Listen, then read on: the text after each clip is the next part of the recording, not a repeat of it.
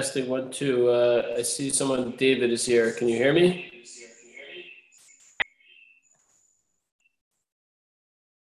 David, you there?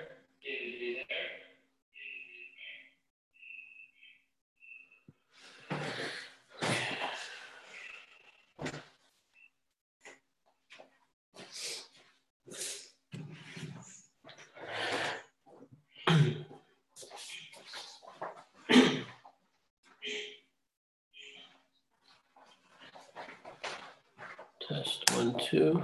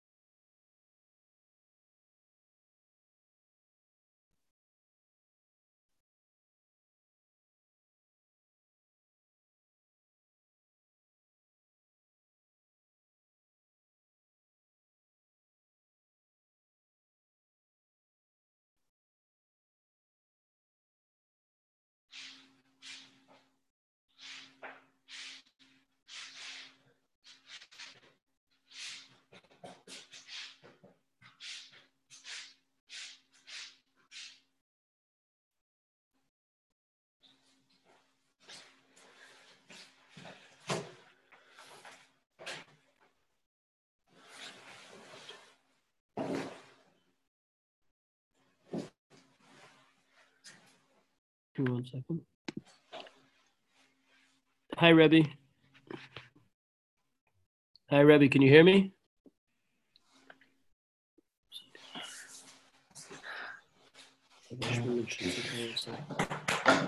Hi, Rebby. Can you hear me? Rebby, can you hear me? Uh, barely. Okay, it's okay. I'm gonna mute myself, but you're all set. You, sh- you should be set. I'm upstairs, but you should have everything set over there. You can see everything, right? I'm sorry, I really can't hear you. Okay. You should be set with everything over there. Is that fine?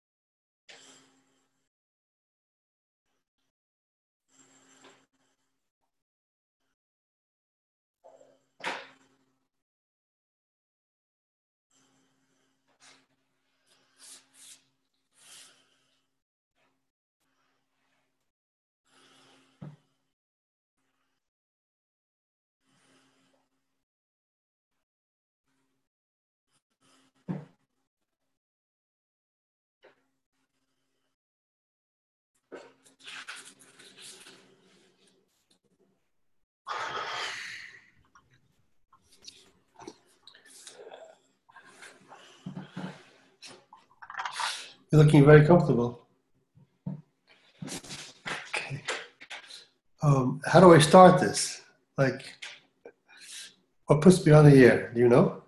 I can hear you. Uh, do we do that? You're on, you're on the air. You're on the air. Oh, Isaac, are you, are you in the controls today or is Dovey? I don't see Dovey here. But you're, you can start. I start. can't hear. Somebody's not working right now. You can start. I can't hear you. Can't hear me.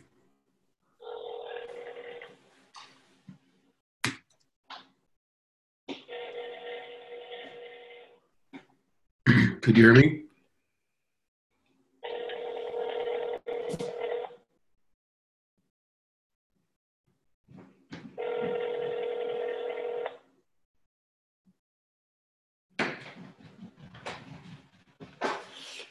I can't hear the other people. Okay, Isaac, say something. Hello? Hello? Oh, now, he- okay, now we're good. Okay. So, uh, I think we're ready to start. Welcome, Aboisai. Let me try to see who's here. Not showing me. Okay, no, it's not a touchscreen. Okay, welcome to, uh, I don't know which number, but it's quite a good number by now. We're trying to continue the topic of uh, disagreement without disrespect. I'm calling tonight's session disagreement with respect. That's really trying to get positive. Um, I was thinking about this topic a little bit, and I think I may have omitted one of the uh, main causes that makes the communication uh, quite difficult at times. And that could be a good lead in to uh, what I'd like to suggest to how to try to make things better. I think that um, there's a great need of any person to be heard in their attempt to communicate to another person. And whenever you have two people getting together, um, like for simplicity's sake, as we'll see soon, uh, let's take even a thorough discussion, which is um, not necessarily uh, innately emotionally charged.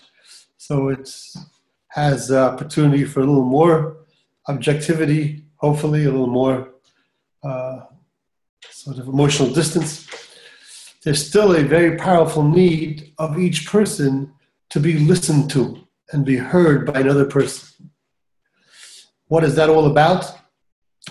Um, simply, we could suggest that it's a very powerful experience of respect when we are heard and listened to. Because after all, human being is a being of intelligence. Their, their ideas are very core to their whole essence. Of course, no single idea defines the person, but their expression of ideas, their thoughts, their insights, their presentation of their own understanding is very core to them as a person. When that is really listened to and respected and heard out, the person experiences a very strong, good experience of respect, which is a real human need. Yisrael calls kavod tzarchei. He doesn't mean the lavish uh, uh, testimonial dinners. He means the basic respect that comes in human interaction. And this is one of the primary avenues of it. So, even though we're not thinking about it, but really what's going on uh, quite reasonably is that there is this powerful need of each person to really be heard by the other one. Um, there's also, of course, elements and it's a very powerful connection to another person. And we're also very much craving that. And somebody's listening to me, and I can experience a real good connection with them. Of course, they're showing interest in what I have to say, they're respecting me, but they are truly hearing me. So I am connecting to them, at least in the intellectual field, which is a real human need. So you have uh, you're set up for a situation of uh, sort of natural conflict where each person has this need, and for the communication to really be successful, someone has to initiate putting aside that need to be heard in favor of being the listener and giving it to the other person. So that takes um, some good measure of sort of being able to put our own personal need on hold in the hope that there'll be some time left by the time the other person is finished to also receive the same uh, good listening. And uh, to do that is no small task. I think that's a major part of why um, people are really engaged primarily in trying to present their idea, and no one is really being listened to in a full, complete way. And then real communication doesn't really take place because unless you are really, unless someone really gets in on your wavelength, then what you're trying to say isn't heard by them and maybe isn't even fully brought out from your own mind and heart, unless there's somebody there who is really ready to take it in. So, what the question will be then what can empower us? What can give us that strength to put our personal need to be heard on hold for the moment or for a good few moments and really do good listening to the other person in a manner that we truly, sincerely want to understand what they're saying. What can empower us to do that? So I think that's, in a certain sense, the best place to start with this kind of a uh, achievement is in the realm of uh, the study or interaction over Torah. Why is Torah uniquely um, positioned, well positioned to enable us to accomplish that? Because we know from Chazal that when it comes to learning Torah, because it is so deep, the Mashal says, because to reach its truth is so so difficult, it's so refined, it's so delicate that Chazal tell us very clearly, very strongly, that we cannot do it by ourselves. Unlike other areas of wisdom, where a person can essentially gain it uh, in an independent fashion, this, this pursuit of understanding of Torah absolutely needs to be done with other people, which includes receiving from them their ideas? Do we have within us that power to appreciate it enough to want to hear, to, e- to be eager to hear what someone else has to offer? Well, it seems from Rabbi Yonan Avos that we do have that power within us. There's a power of love of Chachma within the person even before he ever learned anything. Because Ben Yonah explains on the Mishnah of Avos of Ezel Chacham Alolim Mikol Adam that uh, he brings from the Chacham Umos, from the non-Jewish wise men. So he's already learning from everybody, even the non-Jewish Chachamim, that someone knows all wisdom but doesn't value it, doesn't love it, he's now worthy of being called the Chacham. Quite the contrary, since he doesn't truly value it. But by contrast, someone who loves it and values it, even though he doesn't know anything yet, he is worthier of being called the Chacham because he will reach true wisdom. since he values it, since he loves it, since he will truly pursue it in its full, complete fashion. That means that it's possible for a person who hasn't yet even really tasted, maybe he's had some exposure, who knows, doesn't hasn't really gained wisdom yet on his own, could have a full appreciation of it, such that he can be called a chacham already, even before he started, because he really wants to gain it. So that could be true by somebody who hasn't gained anything yet.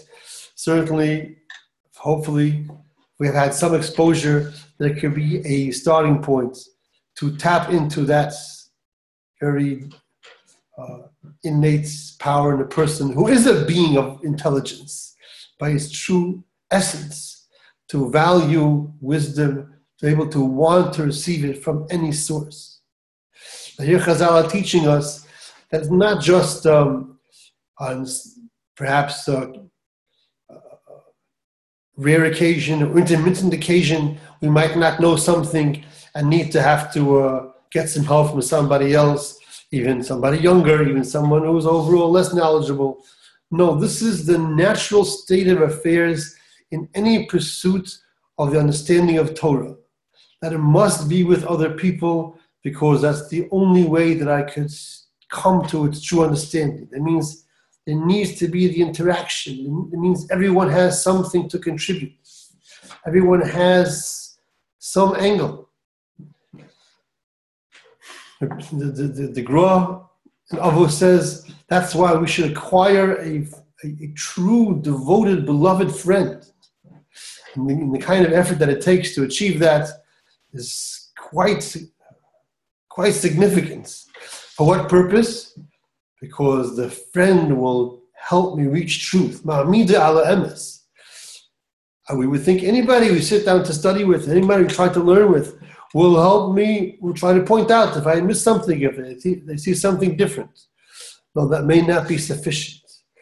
They may not be successful to help me see what I missed unless they're a truly devoted friend who sincerely wants me to, to achieve the emes if he loves me, if he cares to me, he's devoted to me. That means that I should look at it like I need somebody like that. Okay, it's not so easy to accomplish it, but at the very least, at the very least, I should recognize that that is all part of what is needed to reach truth. That there should be someone who desperately wants to help me to reach it. So that recognition of the need of that interaction, need of receiving from another person, could hopefully help us to get started, to be willing to take the role of someone who's willing to listen and hear what somebody else has to offer on the topic and let them enable them, give to them to be really heard and understood, to try to get in on their wavelength to the point that we could sort of reflect back. We could say in our own words what we think they mean to say, or how it strikes us, or what we heard different than what we were thinking on our own originally. And they could tell us, yeah, you get me. Which is very, very powerful. It's a very powerful gift to another person. I guess we could say that that is giving the person the real true respect because it's not like I'm choosing to be nice to them. No, I am recognizing the real truth that the Torah shows us that every person is a source of wisdom, of insight. Anyone who I'm choosing to engage with, can we at least have some, some similarity, so to speak? So that, and sometimes even somebody much younger, who knows, well, we, we could be quite surprised, as the, the Mishnah is telling us, that they have something to offer that will give us an added insight that we didn't have before. Now, goes without saying that this requires also the ability to be open to discover something that we didn't see before. Maybe, maybe make a big change in what how, what we thought, what, how we were looking at things, in a sense, to really recognize that we may have missed something very uh, significant. But I guess I think we can hope and believe that if somebody really has true love of Chachma, really wants to gain wisdom, is in, truly involved and engaged in that, then he doesn't need so much the satisfaction that comes from the self accomplishment. He's engaged in something much greater. He could delight in the discovery of something that somehow was right there and just couldn't see it. The, the Even HaEzel brings in Akdamat one of his from the Beis Halevi, as many times we have to try all kinds of explanations, and then we realize it's right there, something very simple. Pshat is really right there in front of us, we just couldn't see it. And that's the nature of Torah. That sometimes we need to go through very complex possibilities before realizing the simple truth that could not have been seen initially. So I guess we have to be ready for that. But uh, we could be. Um, you know, it's uh, really largely recognizing that there's so much in the arena of the wisdom of Torah that no one person could expect to see everything. It doesn't mean, of course, that I'm compelled to go along with whatever someone is sharing with me. Of course, I have to retain my own independence, my own judgment, my own respect for my own opinion. And even at the end of the day, if at the end of the day, I don't come to agree or accept what the other person is presenting, and we remain, so to speak, at odds. But there's all, that's also part of the process. That means I'm subjecting my ideas to the, the contest, so to speak, to the clarity, to the contrast, to being put to the test. I'm willing, I'm willing to listen to what somebody else is saying with the openness that maybe, maybe they're they're really correct. And if after that I conclude that no, I'm still quite certain that what I thought before is, is valid, is correct, then that's strengthening it. And that's also a critical part of the process. So the, the end result will be a hope for mutual exchange. Now, we can definitely hope that giving that gift of hearing the other person will empower them to respond in kind. First of all, by the good example, and second of all, by virtue of the fact that they were feeling heard, then they're open to be able to listen. And there could be a real bringing to the table of the fullness of what we're able to offer to each other. And it's a real joint process where each one is sincerely trying to give to the other their ideas, sincerely interested to receive from the other their ideas, appreciating what the other one has to give to us by their listening to us, which is very strengthening, very necessary. So there can be created a real, powerful, true closeness between the two people by their respect for each other in this process and by their, in a sense, caring for each other in this process and thereby by their striving together to reach a clarity and a depth that they could not do by themselves. So they really, actually, absolutely need one another to be successful. So they're truly accomplishing it together. That's the hoped for magnificent, beautiful results that could come out when two people are trying to analyze something together and bringing all that they have to each other, to one another. Um, one, one last uh, sort of little nakuda that's there could be sometimes a difficulty in able to listen if we're not fully confident that we know how we think about something yet. Sometimes we're using the conversation to gain our own clarity. So that we're not really ready, ready yet to hear. It's too much going on at once. I'm trying to figure out what I think while at the same time trying to hear what he thinks, it may be too much. So we need to be aware of that. And we need to sort of take the time to at least feel that we're ready. I mean, that time can't be forever, but some kind of reasonable amount of time that we could feel okay, I think I know how I think about this. I'm ready to hear what you think about this. Another thing that I've discovered sometimes people, not intentionally, undertake a kind of belligerent means of communication. I have a Harusa who would always present his opinion with an angry tone, which I don't think he maybe was even aware of or had any, any real desire for, any need for. So I, but it made it very hard to listen to.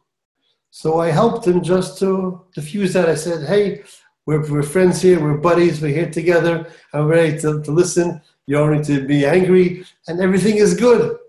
And since then, it's been just wonderful. So sometimes a person doesn't realize that he's talking in a manner that makes it very hard for us to listen. So we need to reassure that we are here to listen, eager to listen, and they don't have to be afraid that you know we're not there for them. We are there for them. to really listen as best we can, and that can help them be very calm and be able to present it in a very good and you know acceptable way.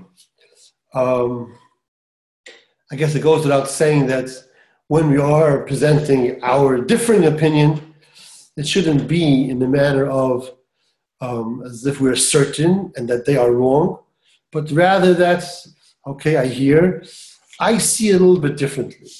It seems to me what, the way I thought about it was a little bit different. Allow me to share that with you. We're two potentially very valid views are being put out on the table. And of course, even when we're quite certain that somebody is making a mistake that seems to you to be obvious, it also can be done in the most gentle fashion. That'll be easiest for them to be accepting of that and able to move on. So um, I think that's about it for the basic presentation. If anybody has anything to uh, add to this or to disagree with this, I'm most eager to hear. And I thank you all for listening to me. And I uh, hope somebody could um, somehow confirm that they understood something that I said.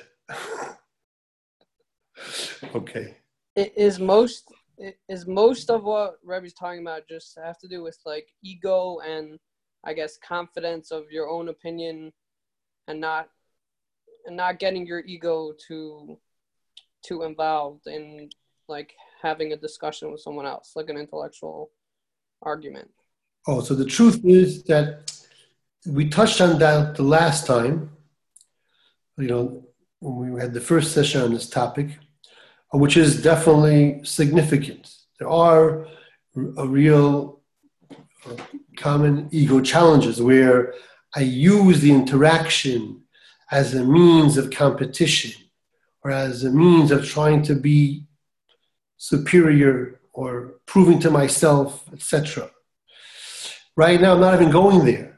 I'm, I'm talking about the best, best case scenario where even if that would not be involved, which of course often it is, and that needs to be somehow assuaged or somehow gotten around and not a simple matter. But if you can, if, even if two people are essentially willing to try to work together, there's a very natural, powerful need to be heard. So it's very hard to listen when I'm trying to share my idea that I want somebody to listen to, that I need them to listen the same, to. Isn't that the same thing as as ego if somebody is confident, no, no, they're able to listen to other. That's people. a right. When, when, when you say ego, I associate it when maybe it applies here too. I don't mean to like get picky on the, on the on the language. I associate it to mean like I need to be right. I need to be the one who proves that I'm correct. I'm the winner. Here I'm just talking about the need to be listened to. I think I see in some of my experience that like that's there's a powerful need of somebody to put their ideas out there and somebody should hear it. It's presented under the guise of like coming to the truth and the person presenting as in a confident manner that what they're thinking is the correct understanding and therefore it should be embraced and accepted. But we may not always be so self aware. I think it, it helps to be self aware that it's very understandable and valid that we should need, that we should want to be heard out and understood, that our ideas should be respected, not, not respected in a way of like, yes, yes, you have nice ideas, meaning heard, they should be functioning, they should reach the other person, they should come to their true fruition of being able to come to another person get their reaction to it. If it's helpful to them, then it should be helpful to them, then it should reach them and give something to them. So that's that's a that that makes a real connection between the people. You know, but when the Rashi Vayeda Adam he, adaptive, Rashi says that when a person loves somebody, they come to know them. There's a very close connection between knowing the person and, and true emotional connection love and admiration, respect goes together. So knowing their ideas is knowing the person. That's that's a powerful connection. We need that connection. We need to receive that. But if both people need to receive that, so then you know you're fighting for the airtime. Everybody's trying to get their idea out there first. I think this is a primary cause. When you get into the arguing back and forth, that's where the ego gets in like who is going to be proven right? Who will prove that they are right? That's like you know secondary. Quite powerful but more secondary. I think that this may even be like even a more common and frequent and primary cause that prevents each one from able we're not yet ready to listen just not ready to listen. I'm too busy needing to be listened to. I don't think I'm saying any big chedushim. All why, I'm adding is I think my. Why is there that need? What? Some, if somebody is confident in, in his opinion and he knows he knows already what what his opinion is on the subject, so why is there a need to be heard? What is, what is that need? This is this is being a human. I got the fact that you're. This is being a human. I don't understand if you're looking for being the a human being. Being a human being means you interact, you connect with other people. Rabbi Israel calls kavod tzarchei aguf. He doesn't mean you know outlandish praise. He means the basic respect. How do I receive basic respect from another person? One of the main ways that I receive it is that my my ideas are heard by them. We cannot live in a vacuum. The most confident person cannot live in a vacuum, cannot live, survive on a desert island all alone. What was it called? Oh, oh, Tzarech Haguf? Tzarech Haguf. It's one of the early letters. So, so Tzarech Haguf, Achila, Shtia, Kavod. What? Tzarech Haguf. I mean, you're you're focusing on that. It's like a, a you know a basic need, but it's at the same time Sarche Aguf usually are, are things that we uh, we we need to acknowledge and be aware of, but we try to um, we try to limit their uh, effects on us and limit the strength of their uh, the, those hargushas and, and assuming we find appropriate ways to do so, right? Um, yeah, no, in the Hanami, if, if my need to be listened to is so pervasive that I cannot give another person a chance to speak and listen to them, that would be an indication that maybe something is, you know, a shtiot sarchof, but if I can't stop eating, then maybe something is off. I should be able to eat enough to be but, no longer hungry and be okay. So isn't that going to be the usual issue here? Uh, if it's a healthy balance, then then it's a regular need, but it's not gonna it's not to make everybody ignore the other person's opinion. Um, true, I agree with that, but I'm, I'm, I'm, I'm afraid. I mean, you could try to test it out and see what happens in your own, own personal experience. I'm afraid that it's sort of like, unless like you know you had a, uh, a uh, some kind of a you know clear plan laid out that okay, we're going to go in alphabetical order. Unless you like have ground rules, so things just go naturally. Well, what's happening naturally? Each person's primary need is what's taking over. So to, to restrain that, be willing to hold it back, be the one who is listening to the other person fully until they feel confident they were heard, and then say, Will you allow me to offer another thought on this matter? And hopefully they'll say, Sure, by all means. The covered God, I'd love to hear what you have to say. Otherwise, it's both people basically fighting for the airtime. I can, I can suggest to you a, uh, a life situation where you could see that happening. Like maybe like in a shiur.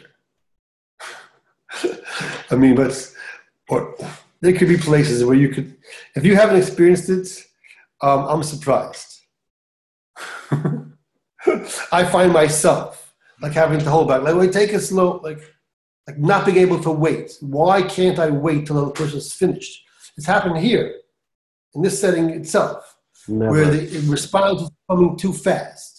Why is response coming too fast? Why do I need that somebody should hear my answer before I finish listening to their question? So I think I'm suggesting this is what's happening. And the best way to try to counteract it, or at least maybe a way, is if we could try to access the desire to gain chachma from any source which Chazal telling us is critically needed. We are deluding ourselves to think, I have shot here, I know what's going on, I don't need anybody to help me with anything, then we are mamish kaifer in Shabbos. I don't know if that's not precarious or not. I'm afraid it might be. The Gemara is very, very strong. The, the Lashon, the Gemara, it's like frightening.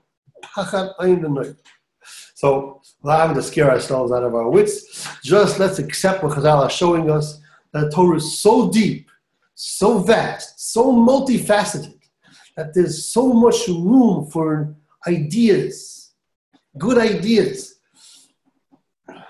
Will we be, will we be able to access them, work with them, change to them? That we don't know yet. But we should hear it out. We should grab it. Oh, you have something to share on this? You have a you have a pshat in this Rashi? Please tell me. What what do you think? What do you hear? What how does it make how does it sound to you? Wow. We just had on Shabbos. there was a piece in the Guraya in reading Rashi. I read it one way. Somebody else read it very differently. I'm not able to accept their reading, in all honesty. But it was definitely something that I never thought of, and I don't think I ever would have thought of. So just the mere fact that, wow, there could be another way how to read these same words totally different. He was totally confident that his reading was correct. And, you know, we have to respect that. I tried to be honest with him. That's, I don't think that's it. I couldn't prove it 100%. I was still quite certain. Okay, we have to respect our own opinion. But to know that there could be so much there that we don't see, so then that could hopefully enable us. Like I say, we have to have a certain like basic starting point of like of like we're we're okay where we are. Like I have an idea of what I think about this. Okay, I can listen to you. If we're still, you know, trying to figure ourselves out, then we, we need another person to help us in that process. So we have to be honest that maybe I'm not ready to listen yet. It doesn't pay to listen if you're not ready to listen. It's not gonna not gonna really be effective. I don't mean to say it's worthless. Okay, the person, even somebody thinks we're listening, it helps you to express your ideas. Even if none of you would really be listening on this computer, it would probably be helpful to me to think that somebody's listening to try to get it clear. My pleasure. It's much better when somebody actually is listening, and much better when they get on the wavelength, and much better when they show us on the wavelength, and much better when they show us where we made a mistake. so we need to be prepared for all that and to give each other the time that we need to have that preparation. That's why I give out the Maramakomos, so you can all be ready to tell me how whatever I think is there is really not there. Okay. How how is the the drive for Chachma gonna solve this? Gonna talk to this need? if the need is that I need to be heard out, so uh, I could have the greatest drive for Chachma, but the, the need is still there. Yes, absolutely. But sometimes we're willing to sacrifice our needs for the sake of something that is so great that makes it worth a little bit of sacrifice. After all, there is a hope that the, the person will listen to us after they have been fully heard out. So the hope that at least we'll be able to speak second and um, the, the, the knowledge that the only way to achieve this glorious goal, this greatest goal known to man ever, the peak purpose of the creation of the entire universe, to know Hashem and His Torah, is only possible through this process. That there is real communication between the two people. Can I, Where, yes, go ahead. I'm just going to read you a quote from someone who I like, and he, he talks about he talk, he's ta- he has a a part of his book where he talks about conversations and, and a lot of the things you're talking about, the problems with people conversations not listening, people not listening, people not engaging in a conversation where they assume that they have something to learn from the other person. Anyway, just a quote. So I'm not criticizing who- who is this? Who are you reading from? from Jordan Peterson. Oh, yes, absolutely. Go ahead. My, my former my former client. Um, Hmm. Hey, how- why'd you lose it? this was long, this was before he was famous, a long time ago. Um, now we we really need you. Okay, go ahead. it, we we used to talk like we used to talk at least twice a week on the phone, and I thought he was like this kooky guy, and I couldn't wait to get off the phone. And now I would like die to have him as a client. It just shows Yeah. that just shows my in, my in, my my inability to listen and to like actually engage in what was going on and seeing deeper. But anyway, he says that Okay. this is what he talks this is what he talks about like the ideal sort of form of, of communication. Everyone participating is trying to solve a problem instead of insisting on the a priori validity of their own positions. All are acting on the premise that they have something to learn. This kind of conversation constitutes active philosophy the highest form of thought and the best preparation for proper living. That's what he says which i think is very i think it's very similar to the, what you're trying to convey Um, yeah, it sounds quite unless, maybe- similar. unless it's not Um, I- I think. Oh no, you you you you're reminding me. I appreciate this very much. That the hope is that this kind of experience, when it comes to learning, which is hopefully like less personal and less emotionally charged, even though there's always the ego factor, but essentially it's not about personal issues, but it could also help to carry over to real life situations where we need to try to hear another person and how they feel about something what they think about something that will be more sort of prepared to be able to do that where somebody that's telling us may not be so comfortable. So uh, but at least we we recognize that there's something to learn from another person in in the Sefer Tiferes Yisrael on Avos on the on that Mishnah I think was he says that uh, you you can learn more from people that are uh, very critical of you, even overly critical, because you'll be able to take out something that you didn't realize on your own beforehand. Whereas those that are just uh, very kind and complimentary, they're not going to help you see something that you may have missed that needs some correction. So we shouldn't discard the, the overly harsh criticism because we could try to use it to try to tease out some little element of truth that's in it and use that.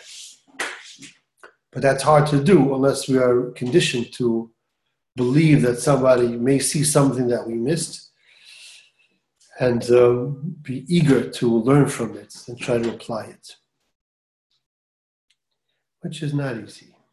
Seven.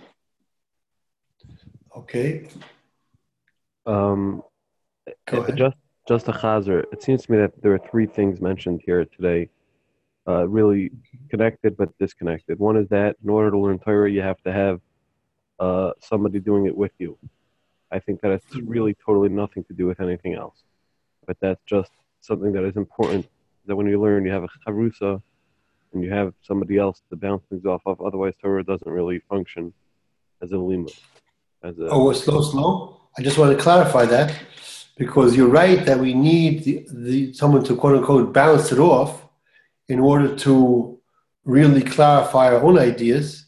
But there seems to be um, ample basis from the from Birat Gra and the Rabbeinu Yonah in conjunction with the other sources that we need to learn from the other person their ideas and what they have to offer that we couldn't possibly have thought of since we don't have their mind and their perspective. That okay, fine, uh, fine, okay. Accept that. I accept that nuance. And, and we might need a lot of help to get us on track, where we need a really devoted friend who will really commit themselves with time and effort to help us get on the right track as they see it. Hundred percent. We've prayed it four hundred times, I believe. Just to uh, Okay, that was that was to a Talmud that grew us even by hundred percent. I'm just saying that sometimes you need a little bit extra. Then Go the, the other two things were the Rebbe seems to be talking about just basic interactions between people and how to deal with that, and with and how to have a normal back and forth. And then there was another really similar uh, iPhone, which is not not exactly the same thing, is what we have been just in the recent been talking about, which which, which Isaac uh, talked about and Yosef sort of you know talked about also, which is that you ha- how do you have the in order to listen to somebody else, you have to have a a respect for the dialogue itself, which is what what which we brought down from the Gra, uh, that that that there has to just be a general that it's not just me, that it's my ideas, that it's also his ideas. His ideas not only have validity, they're important, and that they're they're important to hear, and and that that's part of the growth process. I would like to know when you quoted that Gra, I just want to know if it's not just that he's going to tell you the truth, a true friend. Is it because he's your friend that you're going to listen to the truth? Ooh, that's a very good question. It stands to reason that yes, but the simple mashmois of the Gra is chavere ma'amidei ala emes. It sounds like he will cause you to stand on the truth, meaning That last line. the effort. That, that's how it seemed to me. That they, it didn't seem to focus on that you'll be able to makabel from him the truth, but that he will do what he needs to do to help me to come to the truth. But So that means that I'm accepting of the fact that I could be off course from the truth, and I need him to help me. And I think I, I, I want, I want to add one more point that, that the, the in a certain sense that what ties everything together, or like is a, another outgrowth, is that when we do utilize this process, it's a very powerful cause to bring us close to one another, because we are giving to each other in a very real way, both the listening and the, the speaking. And we are really working together to try to achieve that goal, very valuable goal, that we can only achieve through that working together. So we are truly interconnected. We are respecting each other, we are caring for each other, and we are doing something that we can only do in that fashion with the help of each other. So that is a very powerful connecting experience. Both the actual content of the experience and the nature of the experience and the sum, the sum total of it is something that could and should bring people very much closer to each other. I hope that's happening tonight. I, I thought he was saying the other way that And always. because because the relationship is there already, Yes. That that is what's that is how I'm able to be makabel from them. Um, Not necessarily a stira. That's something else, a different aspect. well, well, it goes without saying that there's you know no limit to the amount that we can get closer and closer. There's no defined limit, but um, even you know uh, even without that you know highest end level, even at a more basic level, even with somebody who I don't have that super close relationship with, but the mere fact that I am engaging in something that's comprised of that respect for one another, that trying to give to one another, and that's working together in a way that we really need each other, has the koach to bring us closer to each other when it's done right. Don't you think? The, so when they I'm so hoping you agree with me, but I have to respect the fact that you don't if you don't. When they always used to say in yeshiva that the real relationship is through learning, right? I always heard that quote in yeshiva that the, the Hmm. real relationship between the Rebbe and the Talmid always it, it, it ends up coming through learning. Is that is that what Rebbe's talking about, or Um, what's Uh, that well, I'll tell you. Let, let, let, let's try to figure this out together. That's a very good question. You heard that from people. Who, you heard that from people who were too lazy to give you the time of day to talk to you. No, no, no, no, no. Strike that from the record. Eliminate that from the text of the recording, please. Sorry, Um, you don't have stenographer privileges. I pay. I pay for this web conference uh, software. Okay, well, finally you're admitting that you are the owner of it. When you're telling me all along that, you know, it's my conference and I tell you it's yours, okay. I guess, hmm, I don't know if I won or lost now. Okay, but anyway, getting back, what I heard from the Rosh Yeshiva was that when the Rebbe gives the Talmid the fundamental skills of learning through what he has to offer to help the Talmid learn that, that is such a valuable gift. That is such a critical benefit. That is so integral to his whole being and enables him to engage in the study of Torah thereafter. So that is a powerful cause of connection. Meaning, what I have that is so essential to me, that is so valuable to me, came from this person, the Rebbe, that creates a powerful connection between them.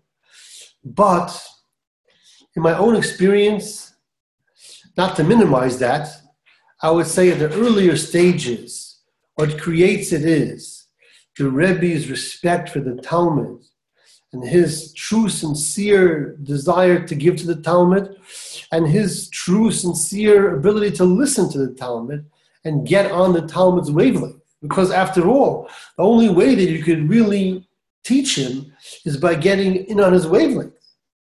So the whole process of true teaching is by definition built on the Rebbe entering into the world of the Talmid, really hearing it, really understanding it, really respecting it, and probably also realizing that he could learn so much from it and needs it so much.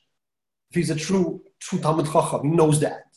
So it will be with such caring, with such devotion, with such respect for it, with such interest in it, with such. It's like this is what the Rebbe is all about. To, to this, this is his whole his whole mission is to try to help the Talmid utilize and, and, develop his abilities and his power of understanding and his true self. So that's such a powerful connection between the two people. And then it goes on and on. The, the, the Talmid, when he becomes capable, now along with Chaverim, and they give to each other even more, the Gemara says, than what the Rebbe gave. However, we can fathom that. And then if he becomes the Rebbe, then he has the opportunity to share with others, and they become Talmidim, and they cause him to understand more than he even got from his Chaverim and his from his Rebbe. So it's an ongoing process of mutual help and respect and devotion. It's just amazing. So, so Now we know why- Even if they don't agree with each other and they ultimately reject each other's opinion, there's still greater love between them. an amazing added love between them than there was before. Even of a Rebbe. What does that have to do with learning? It, it, that's it's even in, uh, that's in anything really, right? What does Oh, have the reason why learning is unique is because, as the Mashal says, Torah is the form of Chachma that cannot be reached by a person on his own. No, Whereas I'm saying other, the the the relationship or whatever that the connection between a Rebbe and a Talmid. But like the way that Rebbe's explaining it, it's not necessarily learning. It's it's really anything. If it if a if the Rebbe has an open mind and he's he's willing to listen and understand and hear the that side, then it creates a connection. right, but the Talmid might not be able to give to the Rebbe in other areas of wisdom. If the Rebbe is a Rebbe in science or math or history or English, it may be that the Talmid will not have something to offer to the Rebbe. But in Torah, he absolutely will, because Torah is infinite. And no Rebbe can have it all on his own. So it's guaranteed. And the Gemara says that he has the opportunity to gain more understanding through the help of the Talmid. It may not be the Talmid's opinions, but it'll be the Talmid's questioning, the Talmid's pursuit, the Talmid's desire to truly understand that forces the Rebbe. That, and the series describes how he can focus. The Rebbe's view is broad. The Talmid causes him to focus on what's right here. The simple pshat, he may have missed something. So the critical role the Talmid is playing that that the Rebbe needs. So then that's a different kind of a. I'm not saying that it can't happen elsewhere, but it's not guaranteed to happen. Whereas in Torah, it's mafurish in the Gemara that it's supposed to be happening. If it's not happening, then something is not quite right. Rabbi, can I share something? Oh, please. Um, to me, I've always found that like one of the big challenges is that it's very hard to not fall into the problem of the who's right syndrome. That like it's hard to really be able to see if one person, let's say, thinks he's right in the conversation. It's hard to be able to see the value of the other person's uh, opinion. And in that context, it makes it pretty challenging to have respect, you know, for someone who's saying something that can be per- be perceived to be wrong, foolish, stupid, ridiculous, not shot, not mochruch, you know, and various So- other, uh, um, you know, complications. So, So- Go ahead, yeah.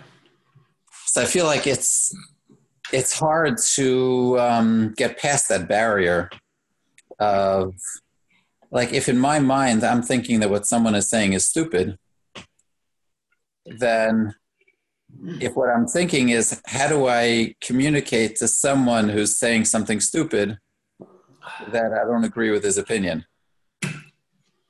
You know, so it's hard for it to not either come across in a way where like I'm being overly nice to someone saying something stupid, or for it to come across in a way that I'm speaking down in some form or another. So I feel like that's a that's a challenge that needs to be addressed in this context because I think what you're saying is like a very big part of the picture is the value of how complicated Torah is, or in general, life is pretty complicated and how we don't have like a whole picture of life or of Torah of what's pshat. But at the end of the day, if like we get into that question of like which one of us is the idiot, like it's either me or it's the other person. So he thinks I'm an idiot, I think he's an idiot. So when we're playing the game of like who's the idiot, it's hard to and we think that we won the game. It's like how do we how do we address that? How do we I, I, I want you to help me out here. How do you understand even that there should exist such a mindset with uh, negative labeling of that nature? Now, you're describing people thinking in terms of either I'm this bad name that starts with an I, or my other friend is this bad name that starts with an I. Right. How, how do you understand why people would even be thinking, you know, or, or feeling in such a manner? What, what's that all about? Um, I think that's a very good question. I don't know if we have enough time for that, but Goldman, are we talking about people that that in general, when they're not having a discussion, they like each other or they don't really like each other? I I think both. I mean, it's just, I, I think what Rabbi Schmidman's asking is a very important question. why Is don't they like each other? What what happened? Why, why, we do why is there dislike? What, what what caused them to dislike each other? um, He's a fellow Jew. What what happened here? Okay, I'm not sure, but I I, I relate to a lot of what Rabbi Golan was saying by like people, but people that I'm not so friend. Let's say back, in, I'm I guess I'm thinking back to yeshiva days. So someone I'm not really friendly with, or whatever. So whatever problem there is, uh, so then I have you know the, my conversations go like that. But people that I'm friendly with, even if I think they're what they're saying is like dead wrong, I, I don't think we have a hard time like having a respectful, productive conversation. It's more like people that you know, if you want a guy that somebody don't like anyway for whatever reason, which maybe we have to figure out. But then, then it's like that's a whole nother issue. Like you, you don't like mm-hmm. people, and people don't like each other, and and they this is like one way of of like interacting in a in a hurtful way with someone that you're not so friendly with. I figured out that. Rabbi Goldman, do you have any any idea of like where that's coming from in people's mind of you know viewing the person so negatively and needing to um, knock them down? Right. So I'm not sure. I think that's a very good question, but I do think that the existence of such a um, challenge, I think, is very widespread. I think probably most or all of us um, struggle with it to a large extent. And it's a very big part of this whole, you know, like just thinking of like the basic conversations with chavrusas. That's that's what I meant. No, that's not what you meant you know, just thinking of that context, like why is that relevant, whether it's what you meant or not? So my my, my, my, my hunch is that this mm-hmm. really is what Yosef was touching on at the very beginning, mm-hmm. where I feel my ego is on the line. Um, Right. I'm, I'm, mm-hmm. in, I'm in a state of like fight or flight, where if I'm wrong, then I'm destroyed. So I must be right, or I use it as a means of proving my self worth that I could defeat you. But there's the the basic interaction becomes about essentially about something other than what it's supposed to be about. Right. It's about a joint effort to understand Torah. It becomes about am I good enough? Am I okay? Mhm. Prove that I am better, etc. So even even there, I think the best approach you could take is sort of like I was doing with this fellow who was always speaking in an angry tone. Try to hmm. reassure the person that you're good. I respect you. I want to hear what you have to say. We're, we're, we're, we're trying to work on this together. You don't have to prove me that you're wrong. It's okay if I'm an idiot. I don't mind being an idiot. I just want to understand where I'm off. Please help me, teach me. I'm eager to Right. hear. Now, if, if, it's, if it's insincere, you know, so then of course it's not going to be effective. But if we could do it in a real sincere way, okay, you're positive. I hope you could show me. I'm willing to listen. I'll try my best to try to hear and see where I'm wrong.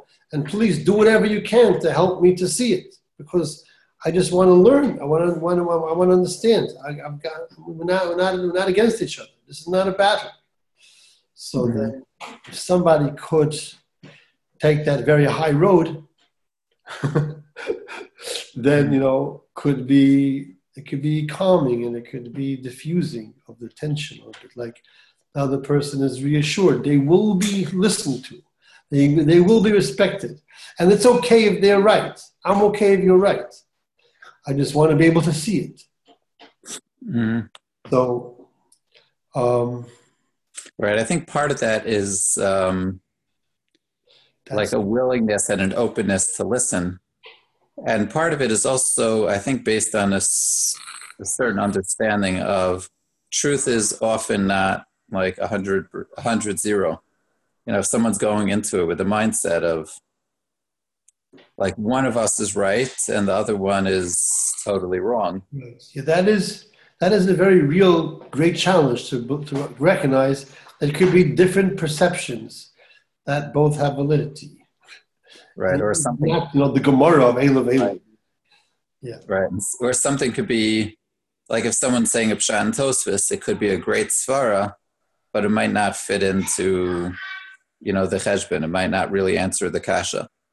Right. So if Right. one approach is I slugged them up because that's not the answer. The different approach is, wow, that's a really that's a really cool svara. I don't think it really answers, you know, the question. You know, that's a different kind of approach, like trying to break down because if in someone's mind it's either all or nothing, that means either you said a stupid answer or it's the right answer. You know, which is a hard it's a very hard thing to get out of the the hundred zero like approach mm-hmm. because like either it's pshat or it's stupid like either i mm-hmm. slug you up or i didn't slug you up. So if i slugged you up it doesn't feel so good to be slugged up. And even if we try to be nice but without i think this skill and this mindset and this ability to separate the reality of the fact that often the person's not saying something foolish. It might not answer the question and it might not apply appropriately to the given situation. But being able to sift through, like, I hear what you're saying as far as this, but like, I would disagree as far as that. I think that, I think that's like a necess- from my perspective, it sounds like a necessary component in order to really allow this system to really work. Because without it, like telling someone you totally disagree with them is hard to do that even if you really want to be nice it's hard to do that in a respectful kind of way Yeah. I hear that. No, no, no disagreement on that. Um, but we have to be honest, you know. So sometimes we get to a point where um, you have to tell somebody, I, I don't want to keep on arguing, but my not arguing should not be taken as a sign of agreement. and they know that, like, okay, we have to pause at that state of not necessarily agreeing, but not arguing anymore. how how is like i guess giving validity to whatever the person's saying if it let's say doesn't have relevance to this to this discussion or it doesn't really answer the question how does that how does that change the dynamic and make it better Um,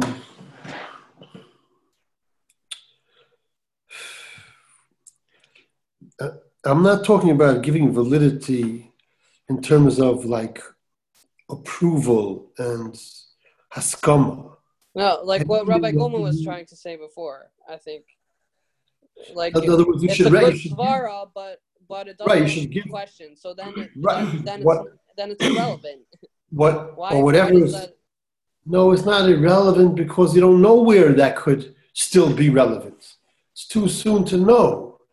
If, if you have if you have a good svara, it may have a place somewhere else in the sugya.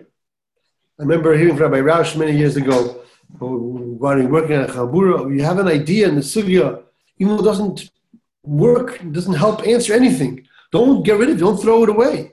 Save it. You never know where it might be able to be used somewhere down the down the road.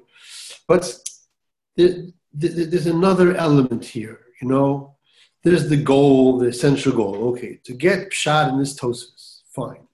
But there's also the human element. So it's not a contradiction to the basic goal of getting pshat in the tosis to give the human recognition that the person said a good svar. It's not going to be considered false to your goal or false to the person to tell him that's an amazing idea. I definitely didn't think of that. I don't think I ever would have thought of that. But I don't really see how that could help us, the pshat over here. What harm could be done? Tell me, help me understand. What harm could be done by telling the person that that idea is a beautiful idea, even though we can't be sure it's right since we can't see that Pshat. It's getting off topic. It has nothing to do with the discussion. It's it's totally irrelevant. Why why is that Oh, important? Well, I'll- I'll, I'll suggest the reason why it's relevant is because it helps them to be good teammates in this endeavor. And being good teammates in this endeavor is critical for that endeavor to be successful. Does that make why sense? why is it not why is that not the same thing as just being nice to them?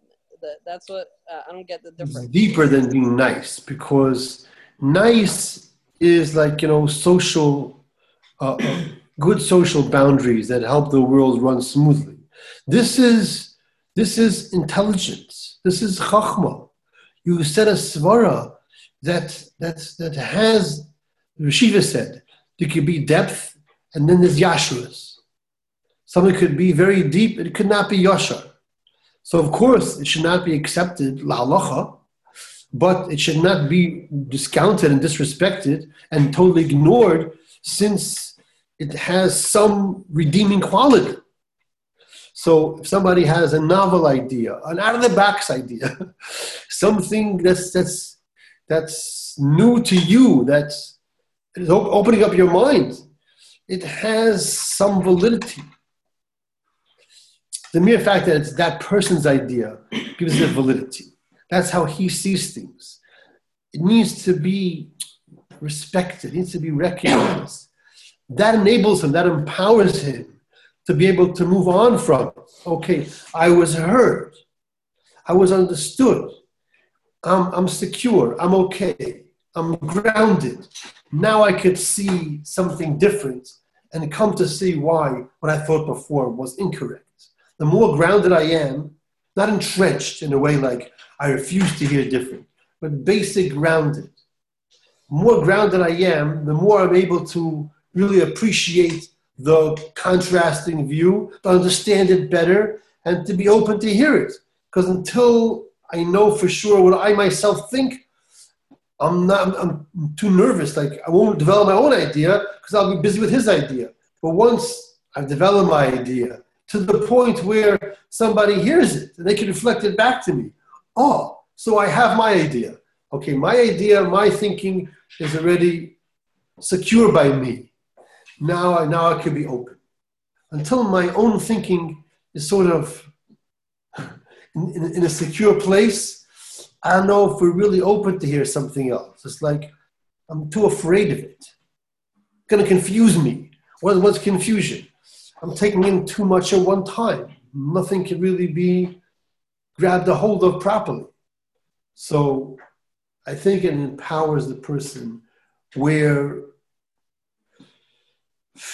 hopefully that's Gufa is enabling them to be open. So so it's two You things. Show them how you show them how to do it. You show them things. it's okay to do it. Go ahead. so. I'm saying it's two things. It's one is the actual chachma that's that's being said ha, could could play a role somewhere at some point, whenever, and then the other thing is for them to feel secure and be and able to learn. They have to be heard. Yes.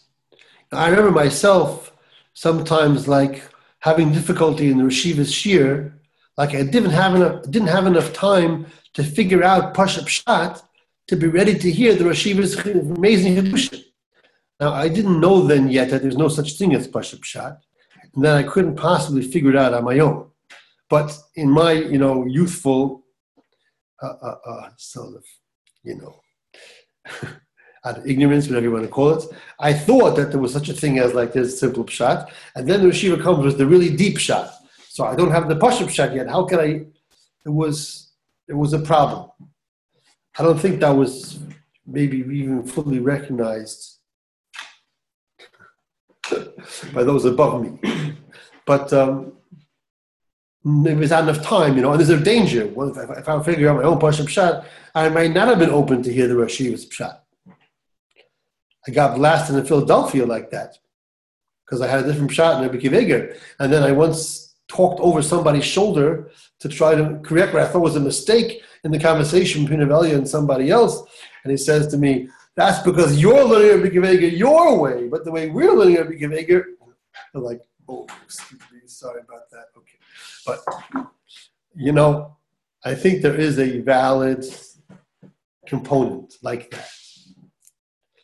We're speaking, we're like, we're trying to do it in, in, in a good way.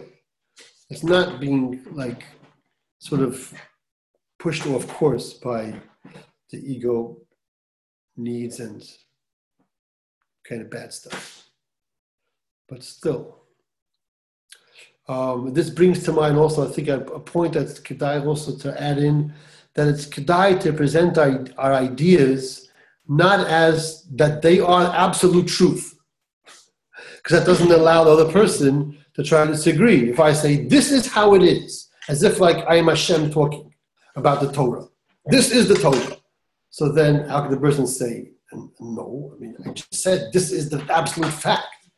Kibi, I see it this way, this is how it appears to me. What I would have thought is this, it's like, this is how I see it. Tell me what you think of that, why don't you agree, etc.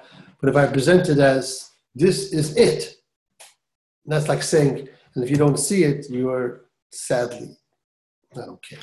So it makes it harder. So you want to, you know, leave room for.